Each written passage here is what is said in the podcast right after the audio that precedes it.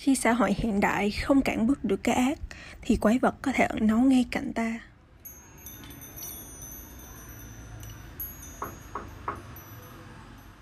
Chào mọi người, đây là Monsters Among Us, nơi bạn sẽ được tiếp cận những phạm nhân sống như vỏ bọc người bình thường trước khi bị phơi bày. Series 9 về những tội ác đã gây chấn động thế giới sẽ được chúng mình phát hành mỗi tập mới 2 tuần một lần và xen giữa là các tập bonus ngắn gọn hơn, xoay quanh những vụ án đơn giản hơn với mục đích khám phá thêm chủ đề của tập chính. Tuần trước, chúng mình đã bàn về Edgin, tên đồ tể xứ Plainfield, nổi tiếng với việc trộm mộ và sử dụng các bộ phận cơ thể làm quần áo, phụ kiện, đồ vật trong nhà.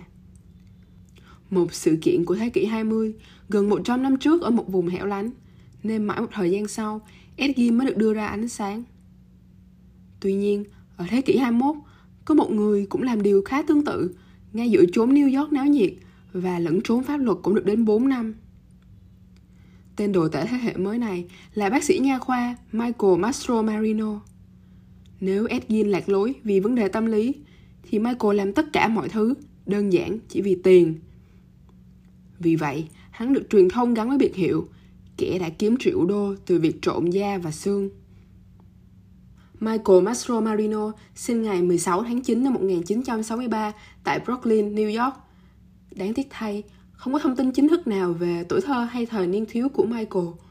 Mình chỉ có thể đoán là do tuổi thơ hắn không có gì đặc biệt và không có vai trò gì trong hành vi của hắn về sau. Mốc ngoặt sớm nhất của đời hắn mà mình có thể tìm được là vào đầu năm 1989 khi Michael đã tốt nghiệp Đại học Pittsburgh tại bang Pennsylvania và đang theo học ngành nha khoa tại Đại học New York. Ngoài thành tích học tập tốt, Michael còn từng chơi bóng bầu dục tại Đại học Pittsburgh. Nhưng theo một nguồn thì thật ra kỹ năng của hắn không thể gọi là xuất sắc, gần như đứng áp chót trong bảng thành tích của đội. Tháng 1 năm 1989, lúc 26 tuổi, Michael đã tới một tiệm làm đẹp chuyên về tắm nắng nhân tạo. Tại đây, thân hình vạm vỡ và nụ cười tự tin của hắn đã hấp hồn cô nhân viên Barbara Raifel ngay lập tức.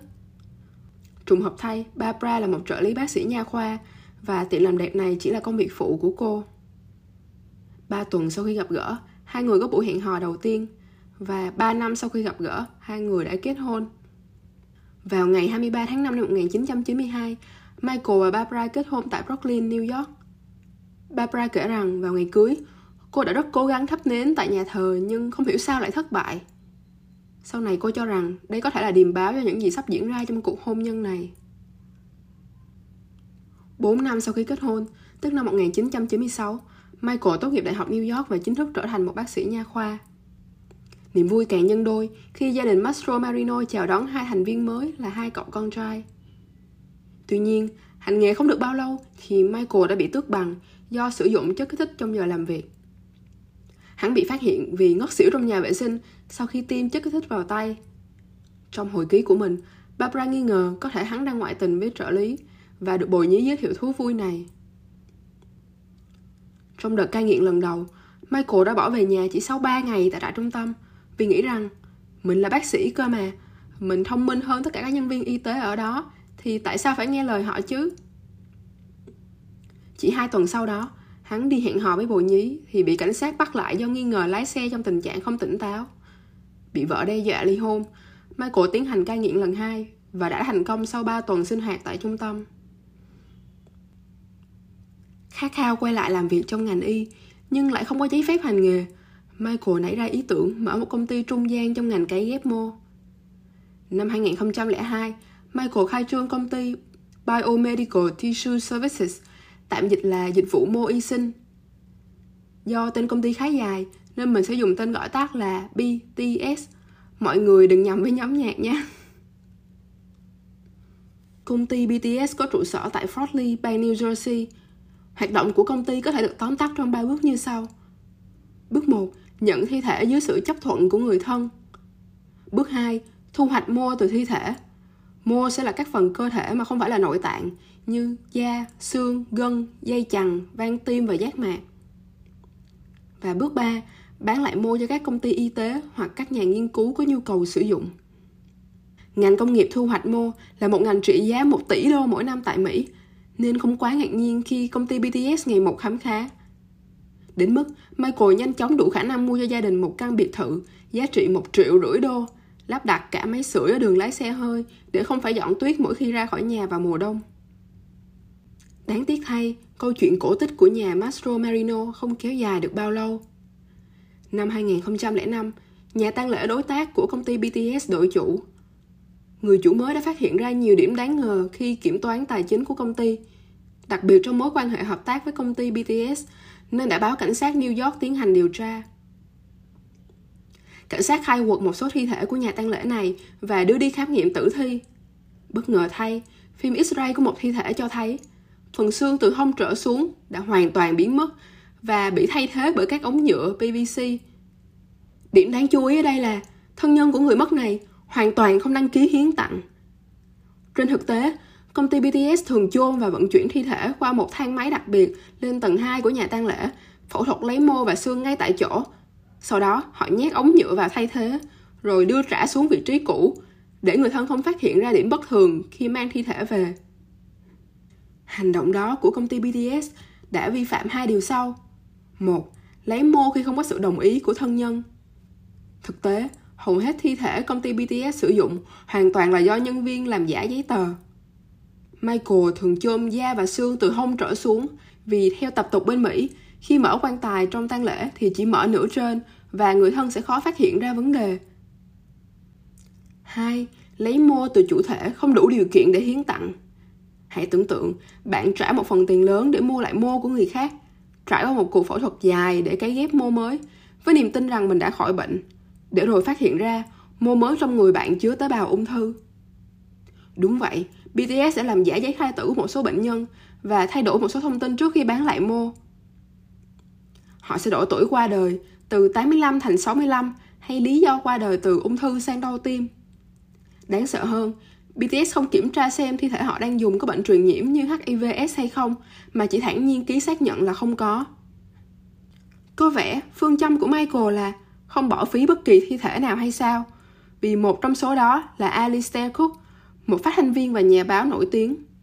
Ông mất ở tuổi 95 do ung thư phổi, và tế bào ung thư của ông cũng đã lan tới xương. Do đó, ông hoàn toàn không đủ tiêu chuẩn để hiến tặng. Cảnh sát điều tra được trong số 1077 thi thể mà công ty BTS đã thu hoạch mô, chỉ có một trường hợp duy nhất là người thân đồng ý hiến tặng. Khó mà biết có bao nhiêu phần trăm trong số này bị nhiễm ung thư hay HIVS. Tháng 2 năm 2006, Michael cùng ba nhân viên khác bị truy tố với tội danh thu hoạch mô bất hợp pháp, làm giả giấy tờ hiến tặng và bán bộ phận cơ thể cho các công ty y tế khi không có sự cho phép từ người thân. Michael vẫn một mực chối tội, nói rằng nhà tang lễ đã làm giấy tờ giả, rồi công ty hắn chỉ nhận xét về thu hoạch mô mà thôi. Tuy nhiên, với sự việc ngày càng được dân chúng chú ý tới và số bằng chứng ngày càng tăng lên, Michael biết rằng hắn không thể chống chế được nữa. Ngày 27 tháng 6 năm 2008, Michael quyết định thú tội để giảm bản án. Michael bị kết án tù từ 18 đến 54 năm. Michael và vợ cũng phải trả hơn 4 triệu đô tiền bồi thường cho gia đình các nạn nhân. Những thành viên khác trong đường dây tội phạm của Michael cũng bị kết án tù, bao gồm ba người trực tiếp tham gia thu hoạch mô và bảy giám đốc các nhà tang lễ khác.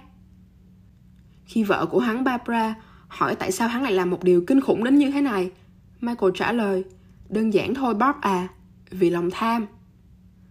BTS chỉ tốn 1.000 đô cho mỗi thi thể, nhưng thu về đến 17 đến 18 ngàn đô sau khi phẫu thuật lấy mô rồi bán từng phần.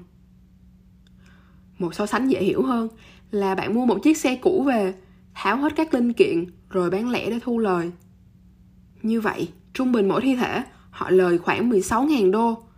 Với hiệu suất mỗi tháng khoảng 20 thi thể, trong một năm, công ty BTS kiếm được khoảng 4 triệu đô la Mỹ. Cảnh sát ước tính mỗi năm, Michael thu về riêng cho bản thân hơn 1 triệu đô. Khi được phỏng vấn, hắn thú nhận con số này thực chất còn nhiều hơn thế nữa.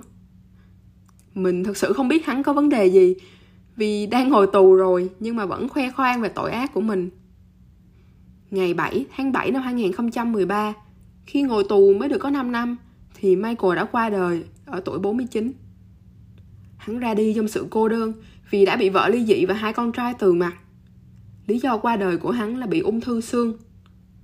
Trong biết bao căn bệnh, hắn đã mắc ung thư đúng loại mô mà hắn đã đánh cắp từ các nạn nhân. Theo mình nghĩ, đây là quả báo của hắn. hay theo con gái của một nạn nhân thì đây là sự trêu ngươi của vũ trụ dành riêng cho hắn qua những câu chuyện từ vợ hắn và những điều hắn thuật lại khi bị truy tố, mình có thể thấy hắn là một người kiêu ngạo, tham lam, ích kỷ, luôn cho rằng bản thân giỏi hơn mặt bằng chung xã hội, nên đương nhiên xứng đáng có được nhiều tiền hơn. Tại các buổi phỏng vấn trong tù, hắn còn dám nói, mọi người cứ làm quá lên, họ nói về tôi cứ như tôi làm gì đó kinh khủng lắm ấy. Nhưng michael à thật sự ngươi đã làm một điều rất là kinh khủng mà nạn nhân của michael không chỉ dừng lại hơn 1.000 thi thể hắn đã thu hoạch mô mà còn hơn 10.000 người được cái ghép mô mua từ hắn. Rất nhiều người đã báo cáo vấn đề sức khỏe, từ dính bệnh HIV tới bị liệt toàn thân, thậm chí là qua đời. Bài học ở đây thật sự chỉ là ngành y tế cần có những quy định khắc khe hơn trong công tác điều trị. Bởi lẽ, nếu nhà tang lễ không đổi chủ, thì tội ác này liệu có ngày được hé lộ hay không? Cả Edgin và Michael Mastromarino đều được truyền thông gọi là ngạ quỷ vì hành vi trộm tử thi lấy da và xương. Ý kiến cá nhân của mình thì Michael là một tên quái vật đáng sợ hơn Ed rất là nhiều vì hắn tạo ra một vỏ bọc cực kỳ hoàn hảo và ẩn mình trong xã hội một cách rất khéo léo. Đây là kết thúc tập bonus của Monsters Among Us. Để nghe những câu chuyện mới, hãy bấm đăng ký kênh để chờ tập tiếp theo nhé. Cảm ơn mọi người đã theo dõi đến cuối và hẹn gặp lại.